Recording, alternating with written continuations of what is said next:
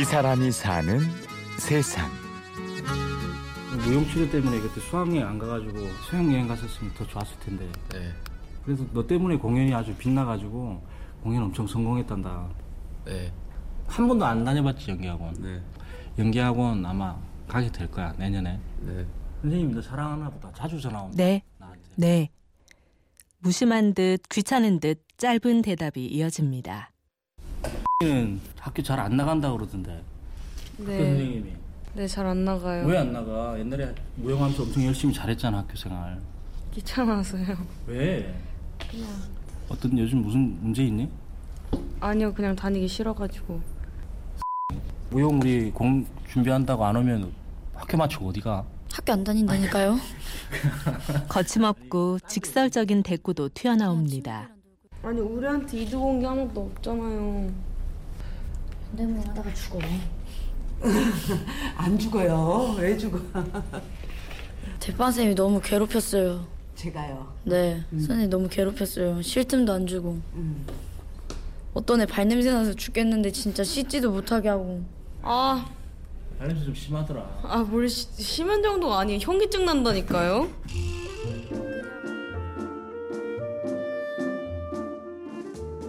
저 아이들을 이해하고 사랑하는 마음이 없으면 저희 보관찰 업무를 할 수가 없습니다. 왜냐하면 사람을 다루는 일이니까 사람 속에서 잘 살아가는 법을 가르치는 일이니까 그런 면에서 우리 학생들을 다루기가 굉장히 힘들긴 하는데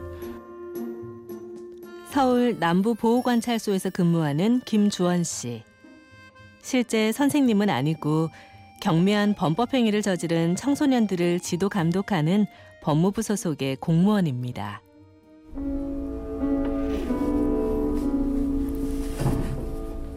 이 음악 들으니까 그때 너 혼자 솔로 했던 거 생각나니? 네. 어땠어? 느낌이? 그런 근무자에서 혼자 있었으니까 좀 긴장하고 많이 떨렸어요. 보호 관찰 프로그램의 하나로 무용 공연이 있었습니다. 무용 전문가인 황미숙 단장이 지도를 했고 민우는 거기서 주역을 맡았죠.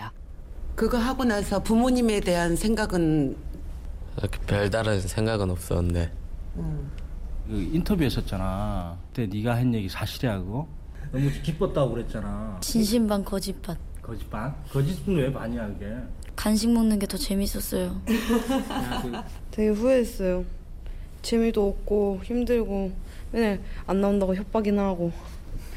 처음부터 아이들 스스로 선택한 일도 아니었기 때문에 진지한 반응을 기대하기는 어려운 일이죠. 다른 친구들한테 내년에 무용하는 거 꼭 권해주고 싶어? 네, 똑같이 당해봐야죠. 아, 니네가 이걸 벌이라고 생각하면 안 되는데 협박당했어요. 춤추면서 얘기하면서 같이 있는 시간이 훨씬 더 좋지 않니? 육교 올라가기 힘들어요. 아, 6개 올라오는 거 진짜 너무 짜증나요. 아, 진짜 부셔버릴 거예요. 내가 꼭 커서 진짜 성공해가지고 저거 다 무너뜨려 버린다, 진짜로. 거예요, 진짜. 아야 육교가 얼마나 높다고 그게 뭐가 힘들어 얘들아 계단이 몇 개인지 아세요? 315개예요.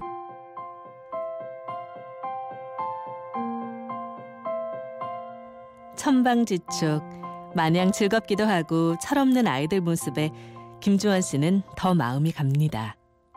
우리 학생들은 이제 일반 평범한 학생들보다는 좀 특별한 학생들이니까 상처 입고 문제 상황이 있는 애들이 많은데 걔들이 일단 표현력이 부족해서 보관찰 마치고 찾아와가지고 붕어빵 사들고 오는 학생도 있고요.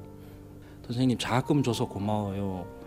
감사를 표현할 줄 모르는 학생들이 대부분인데 걔들 어렵게 입을 떼서 그런 얘기를 할때 정말 기분이 좋습니다. 거의 그런 표현을 잘 못하는 애들이죠. 그런 간지러운 얘기는 잘 못합니다. 그런 얘기 할 때는 진지하게 떨리는 입술, 부끄러운 눈빛 저희들은 이렇게 힘들게 듣는 얘기입니다.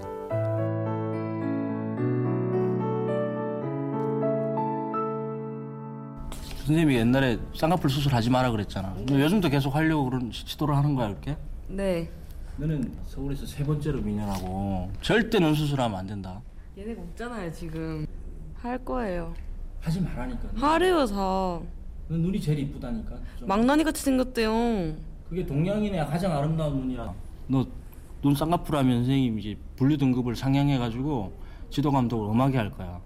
엄격한 법 집행자가 본분이지만 때로는 친구처럼 혹은 가족처럼 아이들에게 다가갑니다. 다시 너희들하고 모여서 다시 모형 연습했으면 좋겠다. 그러지 마요. 제발. 부르지 마요. 내년에 끝나지 동안철. 네. 나중에 너 대학 가고 잘 되면 연락해. 선생님 맛있는 거 사줄게. 네. 저는요? 너도 당연히 사주지. 알았어요. 몸이 좀 불었네. 네. 이렇게 배가 나왔어. 얼굴만 이쁘고 배는 나오고. 몰라요. 일어나면 아니래요. 일어나면 쏙 들어갔어요. 밤에 뭐 새벽에 부모님들이 이제 전화하시는 경우도 있고 학생도 전화하는 경우도 있는데 아 쟤들이 필요할 때 어머니든 학생이든 사고를 쳤든 뭐가 안 되든 문제 해결이 안 될 때 나를 찾아준다는 게 역시 내가 내 역할을 제대로 하고 있나 한편 그런 생각도 들고 있습니다. 아버지는 구치소 가고 큰 아들도 소년원 가고 이어서 둘째 아들도 소년원 가고 집이 비어 있는 경우가 있어요. 가족이 다 법 집행을 받아가지고 가슴이 좀 안타깝죠.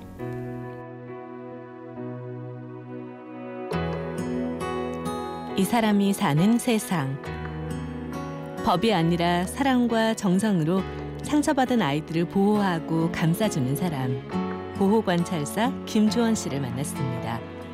취재 구성의 이순곤, 내레이션 류수민이었습니다. 고맙습니다.